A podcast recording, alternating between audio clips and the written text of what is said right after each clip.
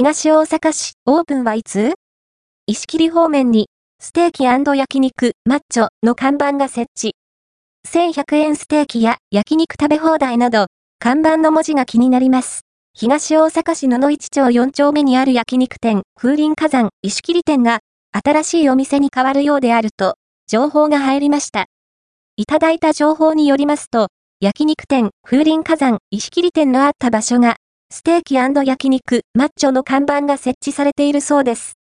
1100円ステーキや焼肉食べ放題など、看板の文字が気になりますね。ウェブサイトを検索してみると、ステーキ焼肉マッチョのウェブサイト内に、ステーキ焼肉マッチョ石切りのページが確認できました。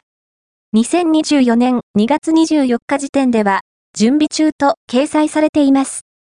いただいた画像でも、ウェブサイトでも、現時点ではオープン日は確認できないのですが、外観も看板も設置されていることから、近々オープンされるかと思います。